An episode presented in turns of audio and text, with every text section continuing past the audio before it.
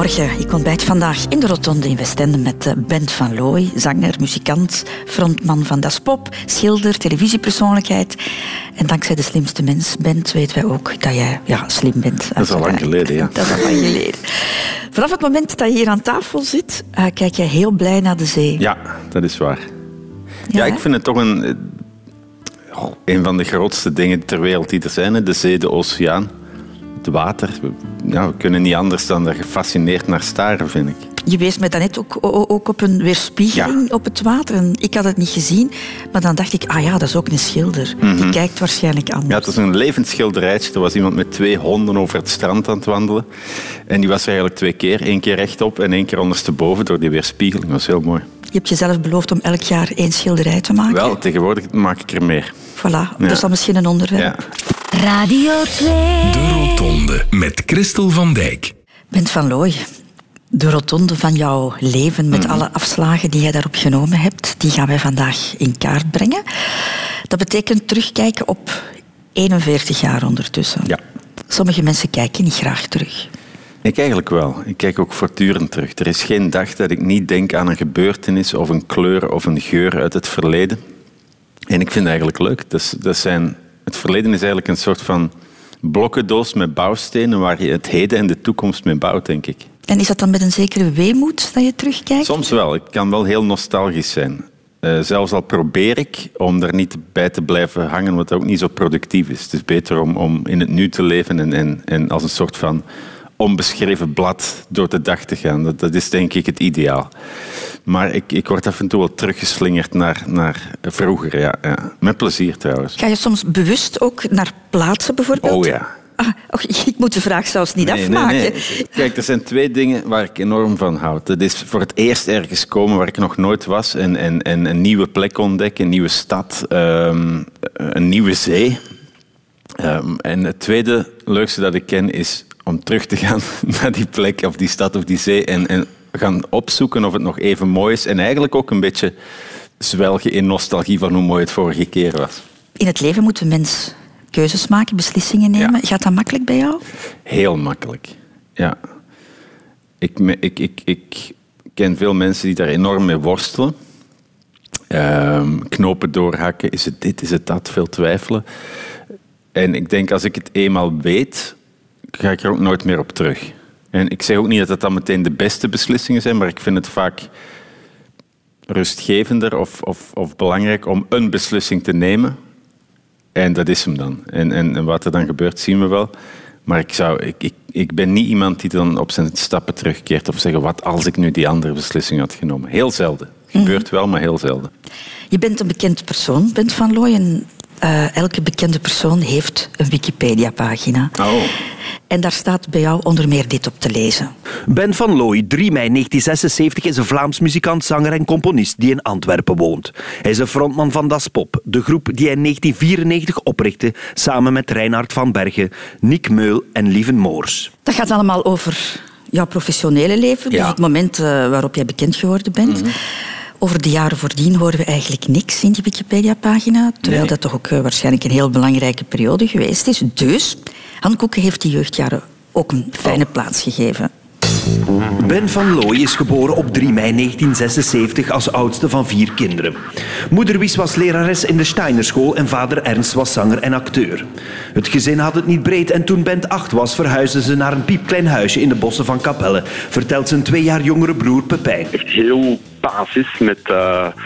Natuursteen op de aangestampte aarde, een uh, oliekachel die dat dan ook uh, roet afgaf en een keukentje waar dat wij net met z'n allen inpasten. Maar het was bovenal een idyllische plek, weet Pepijn. Er was moestuin, er waren uh, appelbomen in de tuin en we hadden daar ook vrienden, ongeveer van dezelfde leeftijd, waar dat we het bos mee gingen verkennen. In de natuur voelde de kleine band zich helemaal in zijn nopjes, want zijn grote droom was toen om later boer te worden, lacht Pepijn. Hij droeg houten klompen en kleedde zich in een blauwe boerenkiel. Maar onze kleine boerenkinkel had duidelijk meer in zijn mars dan ploegen en rooien.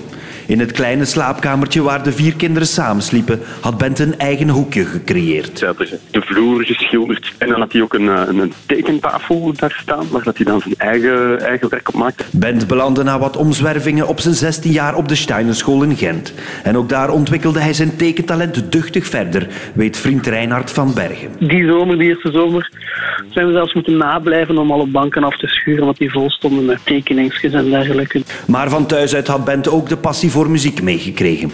Vader Ernst vond klassieke muziek de norm en popmuziek was uit een boze. Maar zoals een gezonde puber het betaamt, luisterde Bent stiekem naar de top 30 en zijn rebellie ging nog verder, lacht zijn broer. Hij kocht ook uh, bijna iets heidens, de Joepie. kocht die, daar maakte hij al zijn, al zijn geld voor. Die dat dan onder de lakens in het bed gelezen werd. En op de school in Gent vond Rebelse Bent al snel een aantal muzikale jamkameraden. Waaronder Reinhard, waarmee hij later Das Pop zou vormen. We maakten toen ook heel vreemde muziekjes, zo van alles een keer proberen.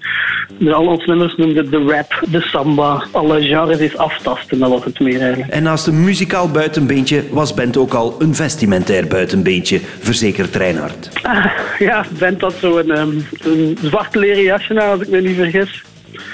En zijn haar heel stijl achterover gekamd in een staartje. Ik had daardoor eigenlijk een gigantische rattenkop, moet ik zeggen. De allereerste indruk was zo, wat, um, wat is deze hier allemaal? Uh, zo, Bentje de Rat besefte al snel dat naast de muziek ook de tekst van belang was. En hij begon verwoed te lezen.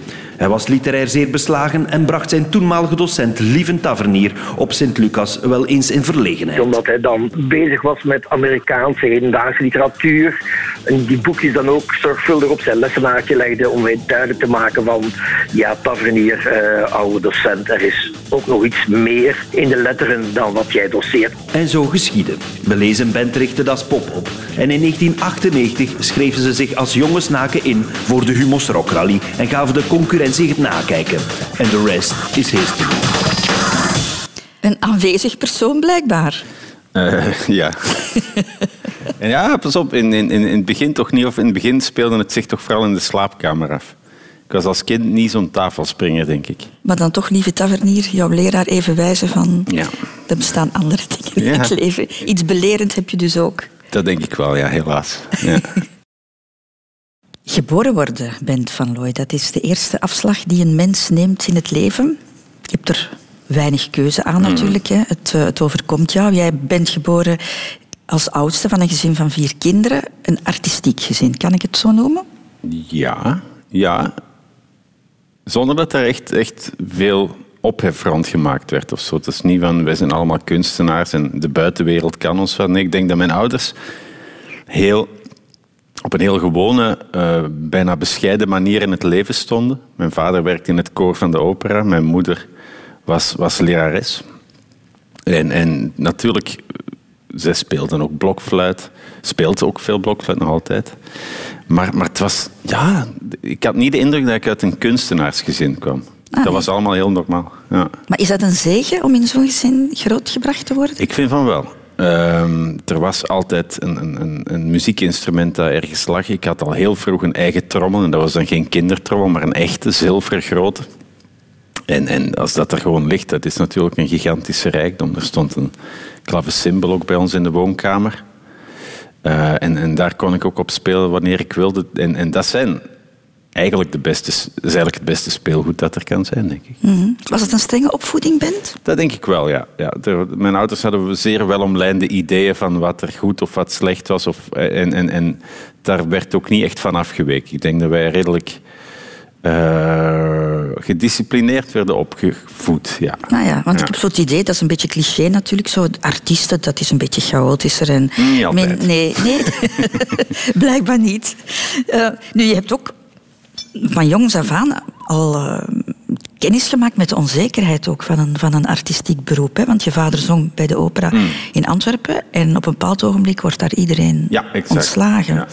Jij was een jaar of acht dan, dacht ik? Dat denk ik wel, ja, zoiets. Ja, wat weet je daar nog van? Ik weet daarvan dat dat uh, eerst een soort groot feest was voor ons.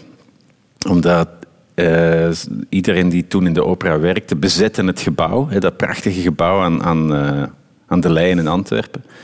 En, en haalde allemaal kleren uit het depot, verkleedkleren. Iedereen trok de stad in met grote trommels en, en accordeons. En wij als kinderen mochten ons ook verkleden in van die kleine barokke kniebroekjes. Ik mocht mijn trommel meenemen.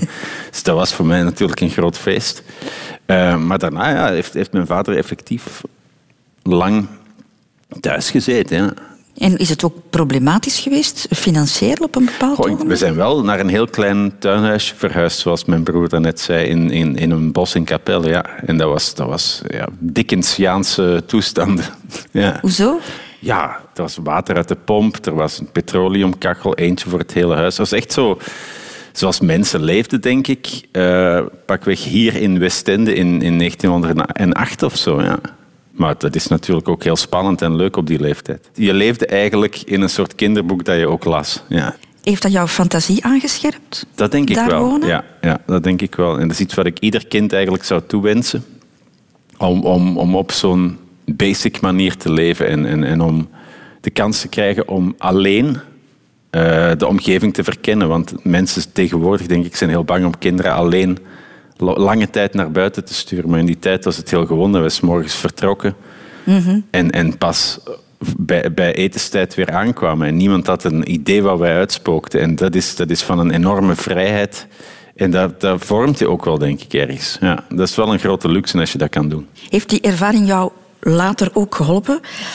Um, in minder rooskleurige financiële toestanden waar je zelf ooit wel eens bent in terechtgekomen? Oh, ik zou zeggen, het grootste deel van mijn leven heeft zich afgespeeld in minder rooskleurige financiële omstandigheden. Dus ik ben, dat, is iets, dat is iets wat ik wel kan. Het is niet iets waar ik van hou. Want ik weet, ik weet nog goed, toen ik, weet ik veel, een jaar of 23 was, in Gent was ik echt extreem arm. En dan ging ik soms naar de supermarkt iets kopen. En dan zag ik wat mensen er allemaal buiten sleepten. En dan kon ik echt actief woedend zijn van... Ah, het was er erg klein, hè? Ja. Twee slaapkamers? Eén slaapkamer. Eén slaapkamer maar. Oei, dat is echt wel op elkaar leven. Ja, veel stapelbedden, uh, veel hoekjes. Ja, En heb je nooit last gehad van dat gebrek aan, aan nee, nee, nee, Op, dat op dat ogenblik was het gewoon zo. Of je creëert een plek voor jezelf. Ja, een hoek, inderdaad. Ja.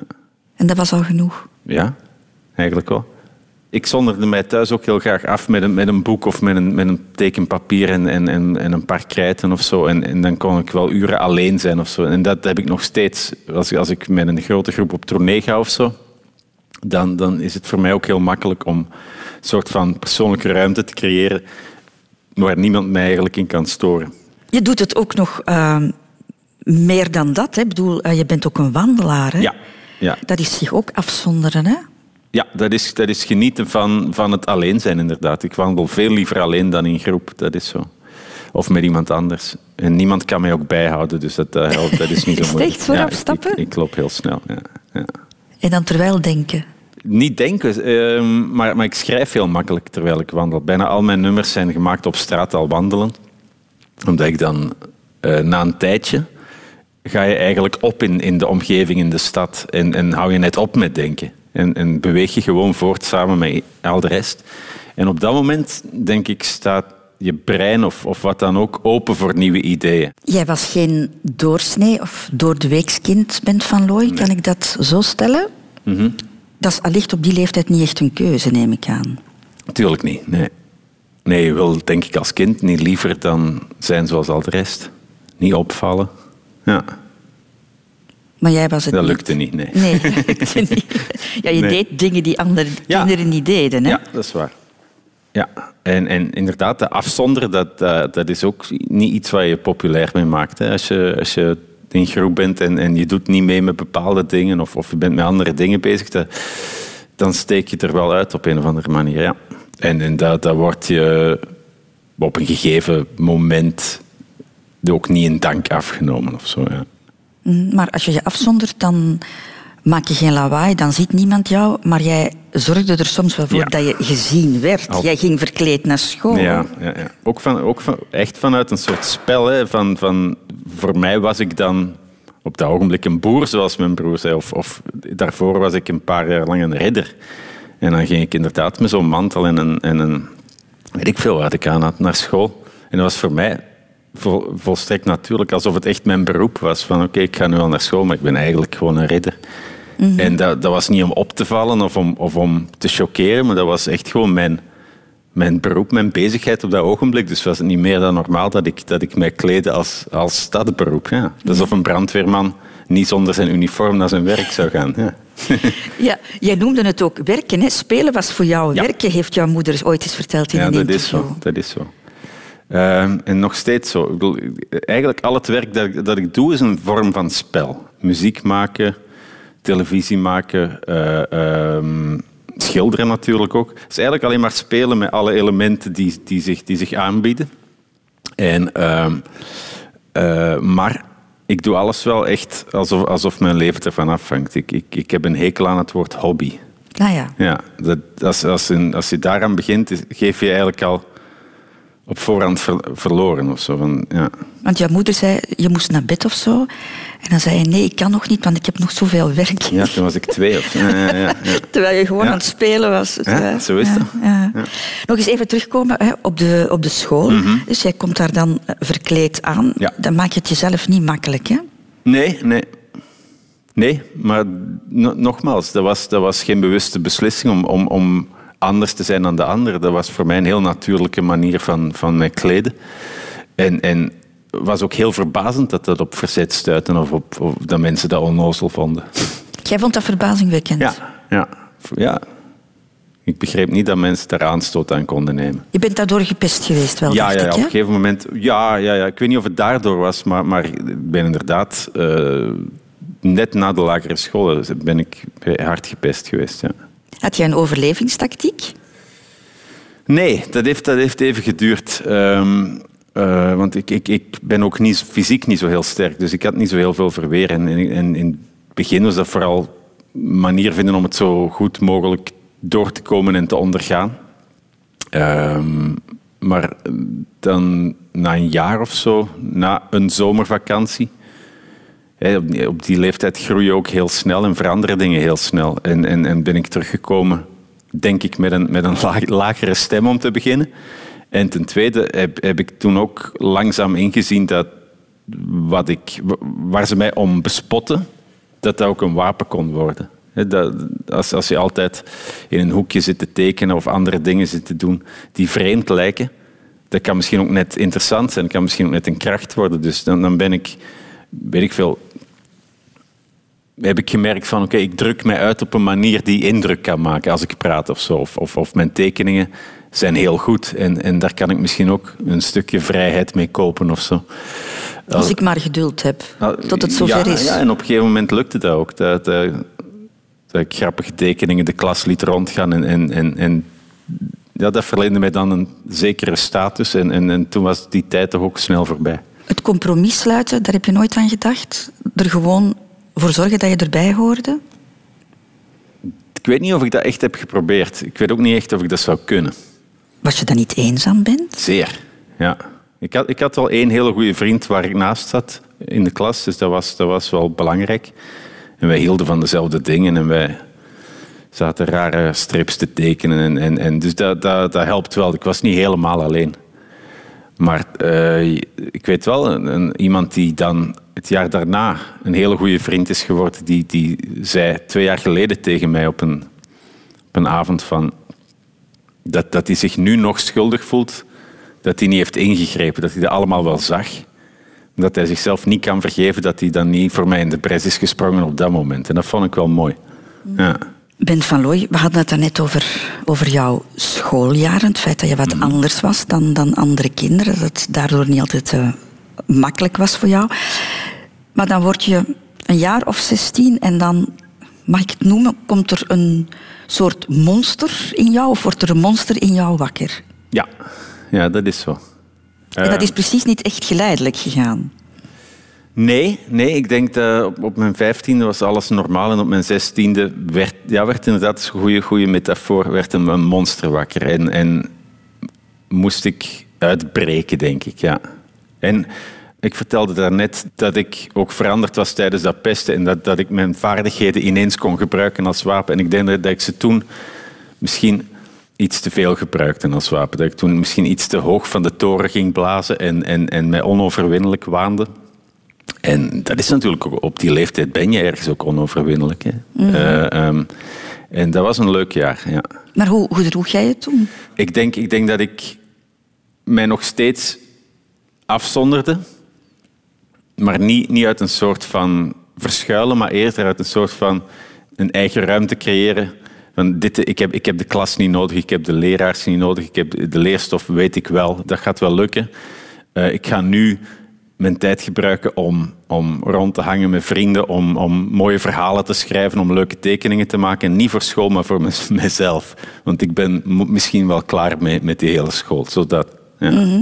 Dat, dat, dat voor mij mijn volwassen leven daar eigenlijk begon. Maar het was dan toch met veel lawaai dat je dat deed. Want Ja, dat was.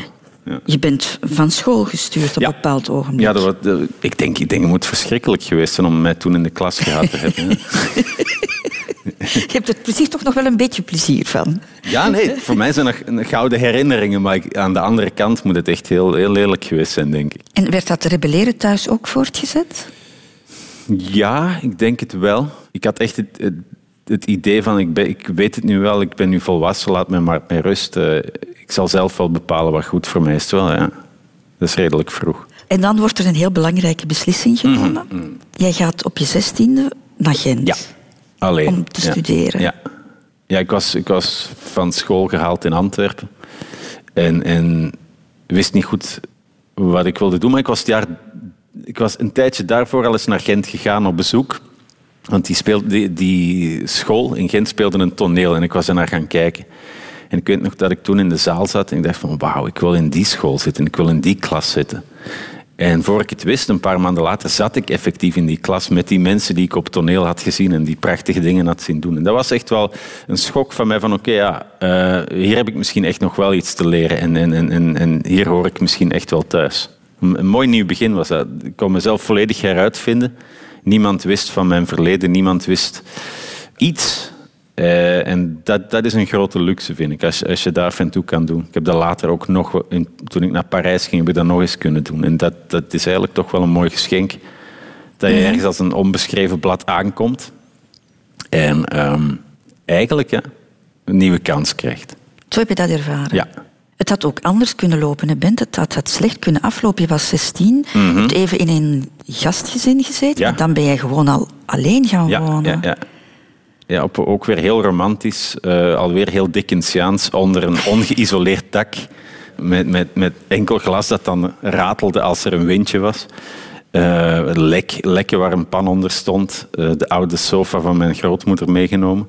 Dat was heel, heel mooi. Hè? Als, je, als je op die leeftijd zo mag wonen, ja, je stapt als het ware je eigen roman in. Hè. De andere kant van de medaille is wel dat je zelf s'morgens de wekker moet zetten, zelf naar school gaan, zelf ontbijt maken, zelf afwassen. Ehm, zelf zorgen dat je je huiswerk maakt. Maar net dat heeft me denk ik uit die, uit die rebellie wakker geschud of zo. Het feit dat ik het zelf moest doen, maakte dat ik het wel deed. Ik vind het wel straf dat jouw ouders dat toelieten. Ik ook. Ja, toch? Ja, ja, ja. Of heb je dat echt afgedwongen? Eh, nee, ik wilde wel heel graag daar naartoe, dat is waar. En ja, nee, ze- ik denk voor hen was het ook rustiger als ik er niet was. En dus daar kwam iedereen goed uit, heb ik de indruk. Ja. Kwam je in de weekends nog naar huis? Soms, maar heel weinig, omdat ik, ik had zo'n leuke tijd in Gent. Ik, ik, ik had dan de gasten van waar ik Das Pop mee ging, ging oprichten, ontmoet in de klas. Eh, die stad was toen helemaal anders dan nu. Nu is Gent een hele nette, ehm, opgekuiste, leuke stad om met kinderen te wonen. Toen was Gent een beetje viezig, heel rock'n'roll, heel wild ook. En eigenlijk ook net klein genoeg om als 16-jarige te kunnen behappen. En ook veilig genoeg. Dus dat was, eh, ja, dat is een soort van lui lekkerland voor mij. Bent van Looy, ehm, jij bent van alles willen worden in jouw leven. Ja. Striptekenaar bijvoorbeeld was een van jouw grote dromen. Maar op een bepaald moment beslis jij toch, ik word muzikant. Ja, Vrij jong. ik denk dat ik dat wel wist op mijn vierde of zo, ja. Ik wist, ik wist dat het twee dingen gingen zijn. Dat het iets met tekenen ging zijn en iets met muziek. Die twee, die twee dingen waren heel duidelijk. Ik weet nog, toen ik met mijn grootmoeder woonde in de buurt van de academie in Antwerpen, gingen we, liepen we daar vaak langs en dan zag je die grote, hoge ramen waarachter dan, weet ik veel, van die gipsen dingen stonden. Ik dacht van, oké, hier, hier ga ik, dit is mijn wereld, hier wil ik zijn. Uh, dat was heel duidelijk. En, en ook, er kwamen carnavalstoeten door de, door de stad. En, en die, die zilveren trommels en die blinkende trompetten, dat, dan wist ik ook direct van, oké, dat is het. En dat is nooit meer veranderd. Het is nooit dat ik getwijfeld heb van, zou ik dat wel kunnen, zou ik dat wel doen? Was heel duidelijk van die twee werelden, dat, dat ben ik. Dat heb je ook gedaan, hè? want je bent dan uh, na je middelbaar onderwijs naar uh, de academie gegaan. Je bent afgestudeerd als schilder. Ja, naar Sint-Lucas in Gent. Ik ging in eerste instantie om echt goed te leren tekenen. Want ik wilde weten, hoe zit een, hoe zit een mens in elkaar? Hoe moet je een dier tekenen? Wat is perspectief? Um, en, en dat heb ik daar echt ook nog geleerd. Dat was echt nog zo op de klassieke manier. Hard zwoegen aan, aan stil levens en zo. Daar ben ik heel dankbaar voor. Maar na twee jaar werd het, werd het, het grafiek, etsen en houtsneden maken en, en met zwart-wit werken, te beperkt. En, en, mocht ik overstappen naar schilderkunst. En dat was, dat was veel vrijer en daar, daar, daar, daar kon, kon ik veel meer de beelden maken en ontdekken die ik wilde. Je bent schilder, je doet dat nog altijd. Maar Terug na 15 jaar. Maar we kennen jou vooral als, als muzikant natuurlijk. Ja, hè? Ik, ik, heb, ik heb muziek ook echt voorrang gegeven op een gegeven moment was ik afgestudeerd, begon dat pop ook goed te marcheren. En voelde ik van, ofwel ga ik nu iedere dag alleen in een wit atelier zitten wachten tot het komt, ofwel ga ik met mijn vrienden op tournee en zie ik de wereld. En, en, en is het iedere avond feest op podium met die prachtige klanken en, en, en, en, mhm. en sfeer en adrenaline. En dan is de keuze natuurlijk snel gemaakt. Muziek is gewoon leuker dan schilderen. Jullie waren ook meteen heel ambitieus eigenlijk als groep. Je hebt elkaar leren kennen op de Steinerschool. Mm -hmm. uh, vorm dan dat, groepje, dat is, dat is mhm. pop. Ik noem het nu onerbiedig het groepje. Ja, was het natuurlijk wel. Ja. ja. Toen wel, ja, ja, En dan beslissen jullie om mee te doen aan Humo's Rock Rally. Dat was een soort, dat was noodzakelijk. Dat was echt een moment, zaten we rond de keukentafel, we hadden een paar goede nummers geschreven. Maar we waren allemaal zo arm als de straat. We hadden geen goede gitaren of geen goede drumstellen. Uh, iedere keer als we speelden viel het drumstel uit elkaar tijdens het optreden, wat natuurlijk wel grappig was, maar niet zo functioneel. En we zeiden, oké, we moeten die rockrally winnen, want dan winnen we 40.000 frank. En dan kunnen we eindelijk ons installeren als groep en dan, dan, kunnen we ernstig beginnen werken. En dat was echt een, een heilige missie waar we eigenlijk alles op alles hebben gezet. Van oké, dit, dit moet nu lukken. En dat is de start eigenlijk geweest van... Uh... Ja, ja dat was, op dat ogenblik was... Als je Humo's Rock Rally won, dan, dan stond je ergens. Dan, mensen hadden heel veel respect voor dat instituut. Uh, dus dan wisten ze van, oké, dan kun je festivals gaan spelen. Kom je waarschijnlijk op de radio als je een single maakt. En staan de platenfirma's in een lange rij aan te schuiven. En dat was echt... Toen nog was, was de muziekwereld zo. Kon je er snel van leven? Uh, nee, dat heeft jaren geduurd. Jaren geduurd. Ik, en dat, was, dat had ook iets te maken met de manier waarop wij in het leven stonden. Ik, wij, hebben goed verdiend aan optredens en dat soort dingen. En, en, en in die tijd verkocht je ook nog platen.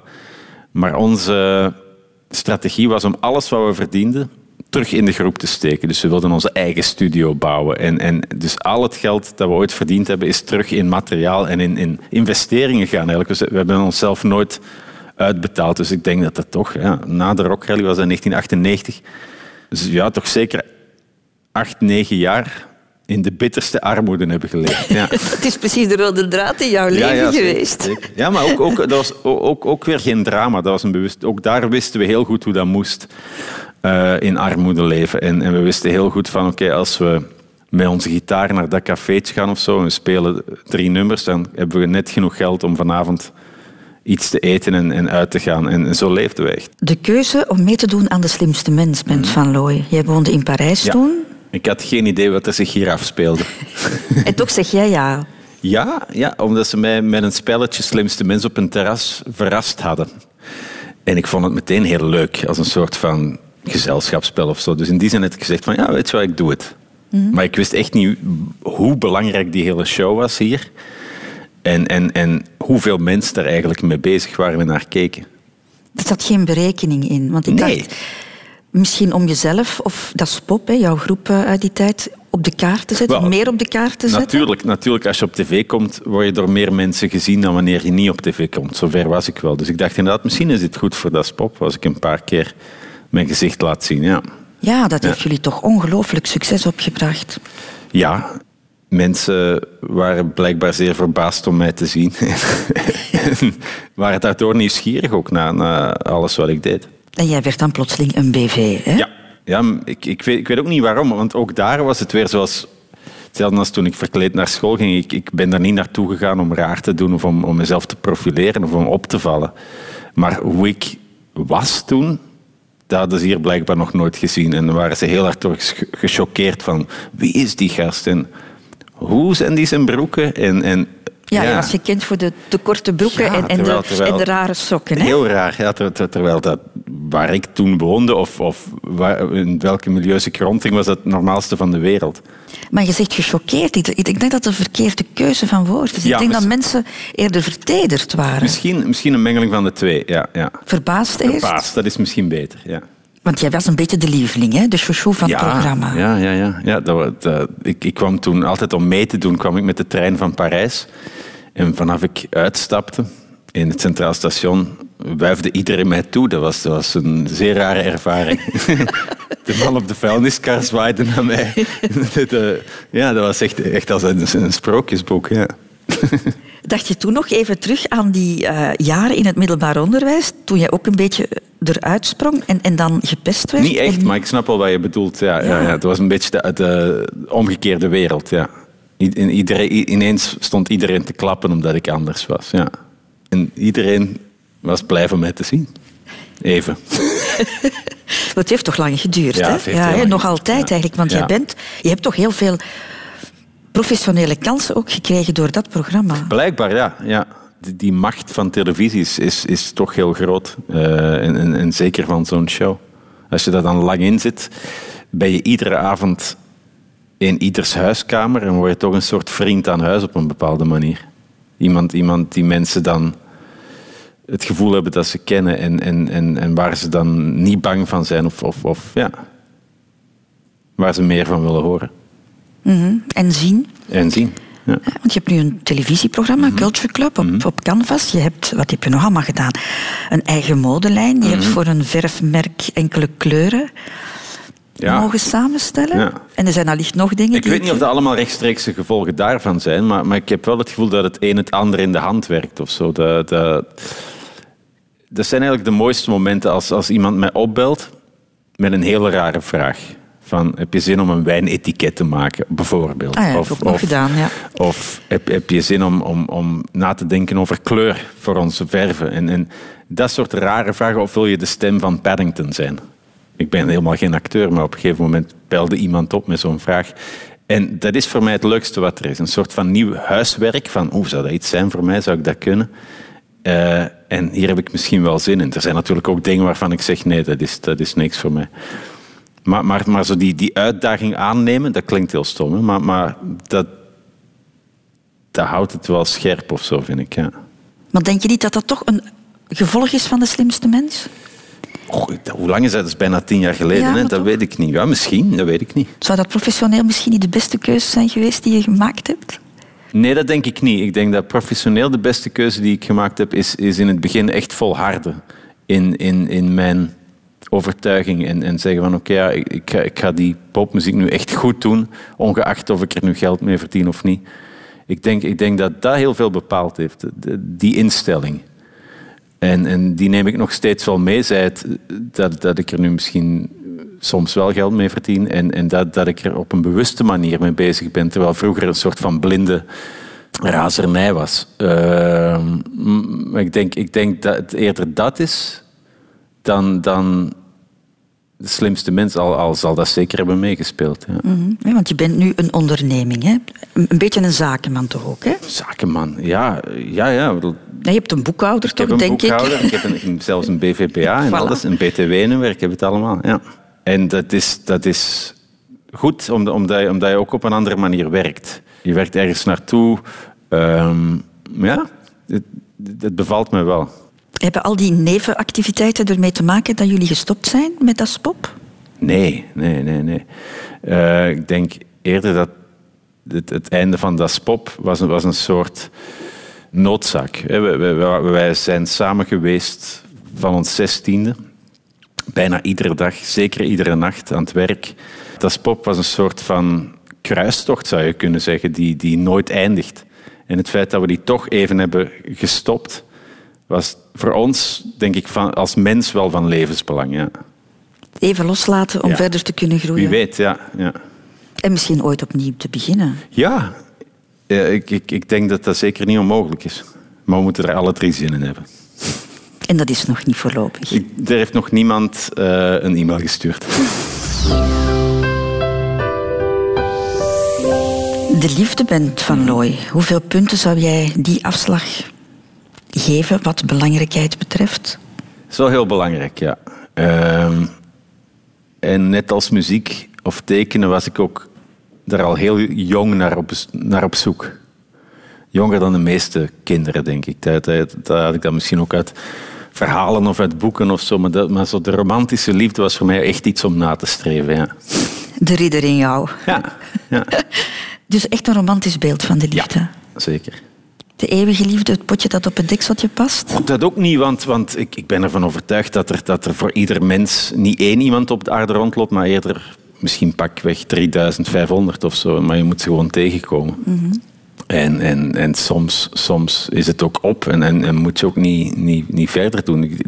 Voor mij hoeft het niet eeuwig te zijn. Als, als het iedere dag maar lijkt alsof het eeuwig is, is het goed. Als, als, als het voelt alsof het eeuwig zou kunnen blijven duren, dat is goed. Maar het hoeft dan nog niet zo te zijn. Maar als je zo'n romantisch idee hebt van de liefde bent, uh, dan kan je ook heel erg teleurgesteld worden, toch? Ja, ja. Dat is ook het mooie. Hè? De inzet moet heel hoog zijn op, op dat iets waardevol is. Als je, als je de liefde als een hobby bekijkt, daar ga ik weer, dan, dan, dan wordt het niks. Je moet het wel op een ernstige manier proberen doen. En dat deed jij al vrij jong, want je had een, een hele lange relatie vanaf je 16 vanaf tot, mijn 16, tot ja. je 26. Toen ik in Gent aankwam, had ik niet alleen een popgroep onmiddellijk, maar ik had ook een relatie van tien jaar onmiddellijk. Alles, alles kwam daar samen en, en het idee dat ik had van mijn leven is nu begonnen, ik ben nu volwassen, was echt zo. Ik, ik, ik had mijn werk. Oké, ik verdiende er niks mee, maar het was wel een fulltime job. En ik had, en ik had mijn, mijn vriendin met wie ik samenwoonde. Ja. Jong, hè? Jong, hè? Ja. Ja, jij had geen behoefte om wat rond te fladderen en wat te experimenteren? Misschien wel, maar, maar, maar die relatie kwam eraan en, en, en dat was meteen heel ernstig en heel serieus. En ik, dat vond ik toch ook wel stoer. Of had je van jongs af aan nood aan een soort verbindenis? Ja, ook, ook wel, ook wel. Dat, dat, is, dat is een constellatie waar, waar, waar ik me wel heel goed in voel en voelde ook. Dat, dat, dat was echt voor mij een soort toevluchtsoord of een soort thuis, weg van thuis, denk ik. Ja. Ik vind het een beetje vreemd eigenlijk, want je bent voor de rest een zeer onafhankelijk Mhm, iemand. Hè, op je zestiende van huis Ja. weggegaan, eh, een beetje een buitenstaander eh, in de klas. En, en dan daar heb je een Ja, maar soort... bedoel, al, al de rest stond toch een beetje op losse schroeven. Dus ik denk wel dat je, dat je een soort van haven, moet- een veilige haven moest inbouwen. En dat was, dat was dan zeker wel die relatie. En, en ik heb achteraf gezien, dat is dan een hele, hele belangrijke tijd natuurlijk. Tien jaar is niet niets. Maar, maar ik was toen veel burgerlijker en ouder of ouderlijker dan ik nu ben. Dat was een hele ja, burgerlijke, traditionele relatie bijna, met een poes. En, en, en, en ja, ja. Met pantoffels toch niet? Nou, dat weet ik niet. Die zullen er zeker wel geweest zijn op een bepaald moment. Maar, maar als, je, als, je, als je terugdenkt op die leeftijd, zo 3, 24, dat was echt, echt ja, een soort huwelijk. Hm, het is het niet geworden, hè? want na Nee. tien jaar zijn jullie Ja, uit en, en, elkaar en dat, gegaan. was, dat was ook een goede beslissing voor ons allebei, denk ik. En ik denk dat we allebei daarna eh, heel gretig de wereld zijn ingedoken. En, en, en, en we zijn ook nog heel goede vrienden daardoor. Dat is, dat is een mooie tijd geweest die ook niet in drama is geëindigd of zo. Ja. En na een jaar heb je dat verwerkt. Je hebt daar een jaar voor nodig gehad, mag ik het zo stellen? Ja, ja, ja. Ja, ja zeker een jaar. Ja. En dan kom jij je nieuwe partner tegen. Ja, die, die heb, ehm, ik was inderdaad een jaar in Gent alleen, single, eh, veel op tournee ook. En toen, toen kwam ik ineens iemand tegen die, die je in die tijd in Gent niet zou verwachten. Eh, een, een meisje uit Zwitserland, die daar aan was gekomen omdat het de stad was die haar het minst aan Zwitserland deed denken ter wereld. en we waren eerst hele goede vrienden. We gingen iedere avond praten en, en, en, en ik liet haar Gent zien. En, en ik, ik, was, ik was iets ouder dan, dan zij. Weer die verbindenis, het, het zoeken naar ik, een... Ik denk, ik denk voor, voor mij is vriendschap en, en, en liefde, want dat, is, dat zijn natuurlijk geen heel verschillende dingen, uh, wel, wel het belangrijkste wat er is. En daar, ben ik ook extreem zuinig op en trouw in. Je volgt haar dan naar Parijs, want zij heeft dan hier in Gent gewoond, maar gaat dan om, pro, om professionele eh, redenen ja. naar Parijs en jij volgt haar naar een ja, tijd. Zeker. Was dat een grote stap? Een hele grote stap. Ik denk de belangrijkste stap uh, uit mijn leven. Um, en, en, en die ook het meest veranderd heeft en, en, en mij het meest geleerd heeft. Omdat ik daar alweer als een onbeschreven blad kon aankomen en, en eigenlijk opnieuw kon beginnen, mezelf opnieuw kon uitvinden, kon beginnen denken van wie ben ik nu echt? Ben, ben ik alleen maar die gast van Das Pop in België? Of, of, of wat, wat zit er nog meer in? En, en, en, en daar ben ik ja, dagenlang, wekenlang, maandenlang beginnen wandelen in die stad. En, en heb ik heel andere kanten van mij leren kennen. En, en, en het is ook daar dat het idee geboren werd van misschien moet ik ook een paar nummers maken voor mezelf die niet noodzakelijk das pop zijn en, en, en een heel ander verhaal vertellen. En hoe heeft het jou nog veranderd?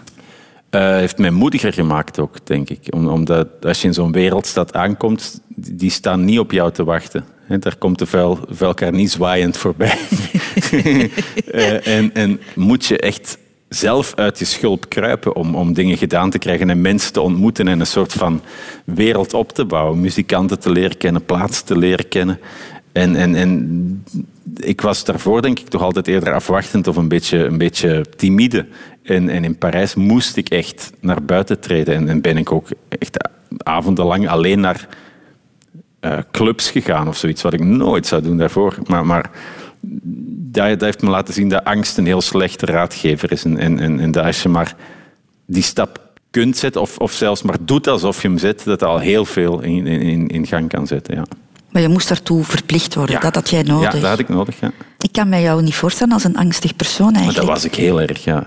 Tot ik naar Parijs ging, werd mijn leven toch grotendeels ingegeven door angst. Angst om ziek te worden, angst om dood te gaan, uh, ja, al dat soort dingen. Dus die stad heeft jou vrijer gemaakt? 100 procent. Heeft mij echt, echt wakker geschud en, en, en, en laten zien van... Uh, zoals het liedje van Ramses Shaffi, uh, hoog Sammy, kijk omhoog Sammy. Dat was Parijs voor mij, ja. Je bent sinds drie jaar papa, Bent ja. van Looy, een dochter, Harper. Mm -hmm. Als er één keuze is die voor het leven is, dan is het wel de keuze voor kinderen. Ja, hè? en ik was er heel mijn leven vrij zeker van dat het niet voor mij was, vader worden. Ik zag het niet gebeuren. Omdat ik dacht van, ja, ik, ik, ik, heb, ik heb te weinig ruimte voor een andere persoon. Ik, ik, ik, en als, als ik vader ben, wil ik het heel goed doen. En ik denk, met alles wat ik doe, met alles dat ik maak, kan, kan ik er niet genoeg tijd in steken. Dus doe ik het misschien maar beter niet. Tot een jaar of vier geleden ik ineens thuis kwam van alweer een lange reis naar Japan of zo. En, en, ik voelde van, hmm, misschien zou ik het wel kunnen. En misschien is het wel iets om over na te denken. En ik heb dat toen tegen Martina gezegd, tegen mijn vriendin. En zij weet dat niet meer. Ze kan zich dat niet herinneren, maar ik heel duidelijk wel. Is het wel gebeurd het of was het in gebeurd. jouw gedachten? Nee, nee, het is zeker gebeurd. Ik zei van, weet je wat? Misschien is het wel iets dat we zouden kunnen. En, en ja, ineens, zonder te plannen of zo. Maar, maar in, in, mijn, in, mijn, in mijn hart was er zeker ruimte voor. Dus dan, dan ja, kwam, kwam het dan toch, heel onverwacht. Wat ja. heeft jou over de streep getrokken? Um, ja, mis, misschien had ik het ook wel wat gehad, het, het, het hele gezwerf. En, en, en, en kwam ik thuis en dacht van, ik, ik, mis, ik mis iets. En, en iets dat ik aan iemand anders kan geven of zo. Of, of, of ik, heb, ik heb iets dat ik wil delen. Dus het idee kwam van jou, het idee, dat is ja, nu ook niet, niet mooi gezegd. Maar herinnert zich niets ervan, hè? maar ik, ik zeg van wel, ja. ja. ja. Jullie hadden daarvoor daar nog nooit over gepraat? Jawel, heel vaak. En, en, en, en heel, helemaal in het begin van onze relatie, toen ik misschien 29 of 31 was, uh, ging zij door een fase waar ze zei van ik wil heel graag kinderen, als niet nu dan ooit. En je moet me dat beloven of je moet zeggen dat het zal zijn. Of we hebben een probleem. En toen heb ik echt gezegd van nee, ik kan het echt niet. Ik wil het echt niet. Er zijn al zoveel kinderen op de wereld. En ik ga geen goede vader zijn en ik wil het echt niet. Mm -hmm. Dat heb ik toen gezegd. Ja. Het is toch bij jou gebleven? Ja. en de dochter is er ondertussen. Is het leven nu heel erg veranderd? Ja, zou ik wel zeggen. Niet zo dramatisch als ik dan gevreesd had, want het werk gaat natuurlijk gewoon verder. Je werkt hooguit op een iets efficiëntere manier, waardoor je je tijd beter kan indelen. Maar, maar je staat toch heel anders in het leven. Ja. Dat, alles, alles ziet er anders uit, alles ruikt anders. Ja, vind ik wel. Ruikt anders? Ja, alles wat je doet heeft een soort van andere bijklank, omdat je het niet alleen voor jezelf doet, maar je doet het allemaal ook in functie van, van, van die nieuwe persoon waar je voor moet zorgen. Heb je dat zo erg, dat zorgende? Ja. Ja? Ja. Veel meer dan ik zou denken, ja. Nu, er is ook heel veel veranderd in jouw leven. Ik weet niet of dat, dat met dat kind samenhangt, mhm. maar je bent ondertussen verhuisd naar Antwerpen, mhm. naar jouw geboorteplek. En je hebt ook een huis gekocht. Ja, ja, ja. ja alles kwam tegelijk. Ja. ja. Dus ik denk, mm, heeft het allemaal ermee te maken? Maar nee. nee, het heeft niet allemaal met Harper te maken. Maar wel is het geen toeval dat het allemaal op dit ogenblik dan gebeurt. Of, of dat die dingen samenkomen. We waren tien jaar in Parijs en Parijs is niet echt een stad zoals Berlijn of Londen die heel de tijd verandert of zich heel de tijd vernieuwt. Parijs is Parijs. Het is hetzelfde in de jaren 60 als nu, als over 60 jaar. En dus hadden we niet echt het gevoel dat als we nu 12 jaar zouden blijven, dat dat dramatisch beter of anders zou zijn. Mhm. En, en, en onze huisbaas ging ook de huur met de helft verhogen, dus dat was ook niks voor ons. En, en Harper was er net en we merkten ook van als ik op tournee ga, moet Martena wel thuis blijven. Als, als Martena gaat schminken, moet ik thuis blijven. Dus met ons, ons soort leven, zonder sociaal netwerk echt, want we hadden wel veel vrienden in Parijs, maar die stonden ook niet te springen om te babysitten natuurlijk. Mm We dachten van ja, misschien, misschien moeten, we, moeten we vertrekken uit Parijs. En ik had toen toevallig een huis gekocht, niet eens echt om zelf in te wonen of zo. Maar het was wel een heel mooi huis had het ook gekocht zonder dat Martina het ooit gezien had. Gelukkig vond het heel mooi. Uh, en, en, en vielen al die puzzelstukjes wel in elkaar. En dacht van, oké, misschien is dit het. Misschien is dit de volgende stap. Het is bijna een nest bouwen eigenlijk. Letterlijk, ja. Ja, een plek en een kind erin. Ja, ja. En dan nog vlak bij jouw ouders gaan wonen. Ja, naar de stad waar, waar ik geboren was en waar ik sinds mijn zestiende niet echt meer had gewoond. Ik was er wel vaak geweest, maar, maar dat is toch helemaal anders van in een stad te wonen. En, en dan herken je heel veel dingen. Maar natuurlijk, na, na pakweg twintig jaar verandert er ook heel veel in een stad. Dus voelde het ook niet aan alsof, alsof ik weer naar die saaie oude plaats ging of zo. Nee, maar de link naar het verleden is het toch wel. Jouw dochter gaat naar dezelfde school waar jij ooit geweest bent. Ja, en dat, dat vind ik ook wel mooi je moet een stad gebruiken waar die goed voor is, vind ik. En, Parijs was heel goed om mij uit mijn kokon te schudden en, en, en, en, wakker uh, te maken. En Antwerpen is voor heel andere dingen goed. Ik, ik, heb, ik heb nu terug een atelier om te schilderen. Dat is iets wat in Parijs veel te duur geweest zou zijn. Of inderdaad kan ik mijn dochter naar een school sturen waar ik zelf heb gezeten en heel mooie herinneringen aan heb. En, en ja, dus, dat is toch, toch mooi. Heeft jouw dochter de relatie met jouw ouders ook veranderd? Nee, dat zou ik niet echt zeggen. Alhoewel, op het ogenblik dat je kinderen krijgt, ben je eigenlijk je ouders kwijt op een bepaalde manier. Dan worden die ineens grootouder en dan wordt er een heel ander monster wakker. Dus dan, dan zijn de ouders die je kent, zijn eigenlijk weg.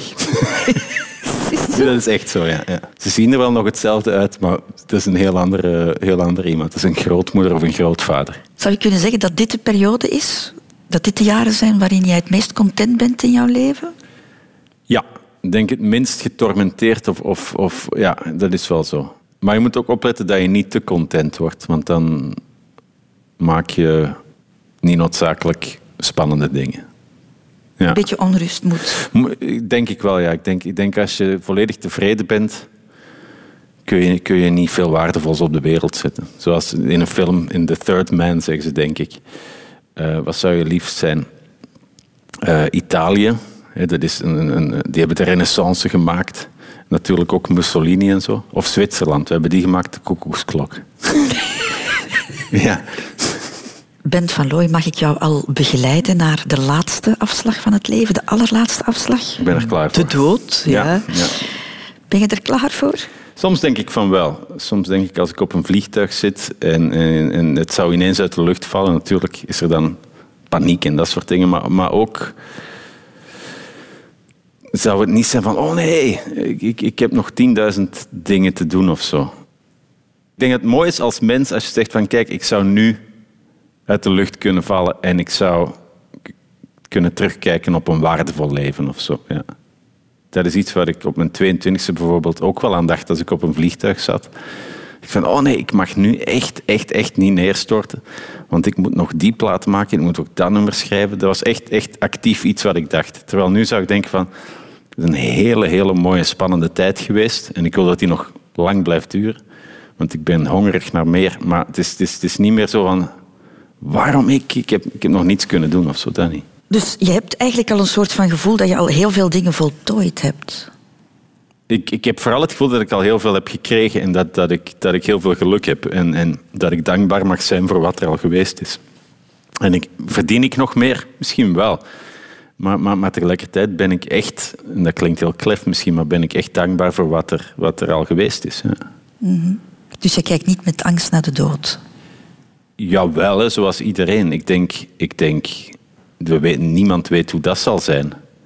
Uh, en, en, en er zijn verschillende versies van de dood. En ik, ik hoop dat, dat het niet de meest verschrikkelijke wordt, natuurlijk. Maar, maar je weet het niet. Dus dat is iets waar ik mij op mijn, in mijn twintiger jaren eindeloos mee kon bezighouden.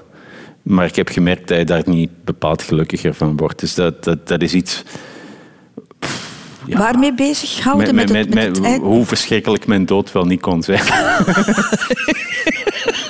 en dat is niet zo productief, heb ik dan ontdekt. Had je daar allerlei scenario's voor? Tuurlijk, iedere dag. Ja, ja. Iedere dag? Ja, ja, ja. Ik ging ook drie keer per week naar de dokter of zo, uit, uit pure angst. En als je, dat is natuurlijk... Ja, iets echt, daar kun je heel, heel intensief mee bezig zijn, geen probleem. Maar het brengt niet zoveel op. En wanneer is dat keerpunt gekomen? Echt toen ik naar Parijs ging. Ja. Was het opeens afgelopen. Ah ja. ja. De doodsangst verdwenen. Ja. en, en geleerd om, om blij te zijn met, met het moment zelf. In het leven moeten mensen ook afscheid nemen. dat, dat hoort er ook bij. Dat is ook niet makkelijk. Um, je bent al drie van je grootouders Ja. uh, verloren. Ja. Met één van die grootvaders had jij een heel speciale band. Ja, ja eigenlijk, eigenlijk met allemaal. Met allemaal? Ja, ja. ja. Maar de grootvader Koster. Ja, ja, ja, ja, de vader van mijn vader. Ja, ik heb heel veel tijd bij mijn, groot, bij, bij, de, uh, bij mijn grootmoeder en, en mijn grootvader doorgebracht als kind. Omdat wij we hadden ook een groot gezin. En, en denk ik, dat was het soms ook wel handig als ik, als ik daar kon, kon logeren even of zo. En, en dat heeft, heeft toch ook wel een groot deel van, van wie ik ben bepaald of zo. Ja.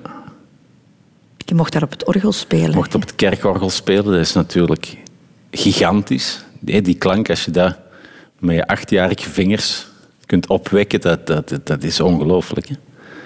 Ik ben er laatst nog eens geweest in die kerk. En ik mocht nog eens op het orgel spelen. En dat, dat is van een enorme kracht en, en, en schoonheid. Ja.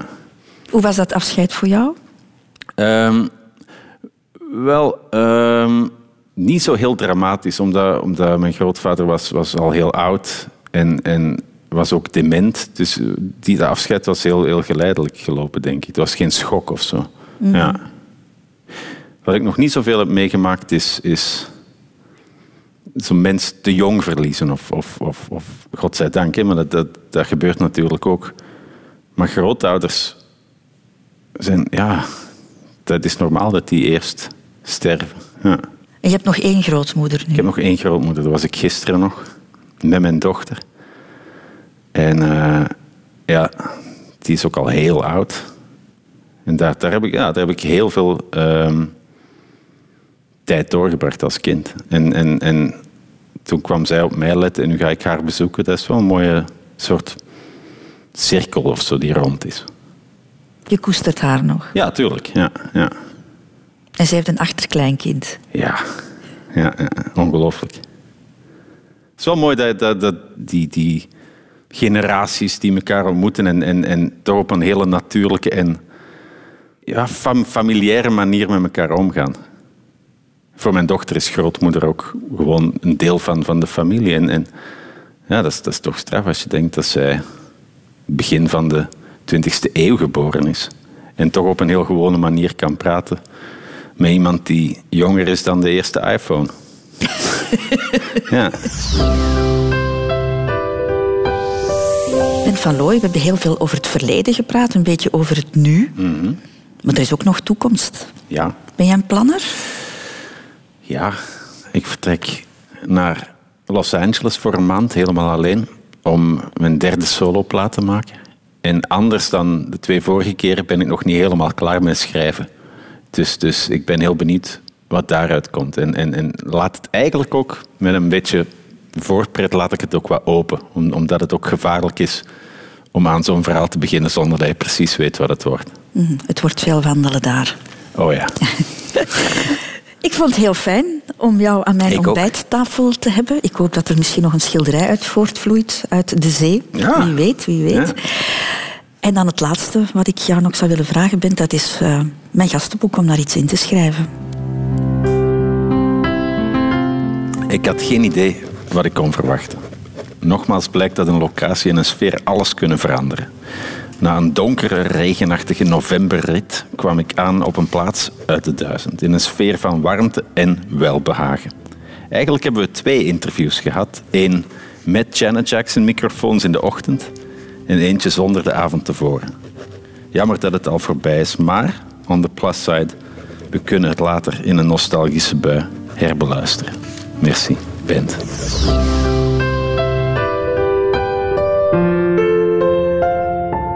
Radio 2.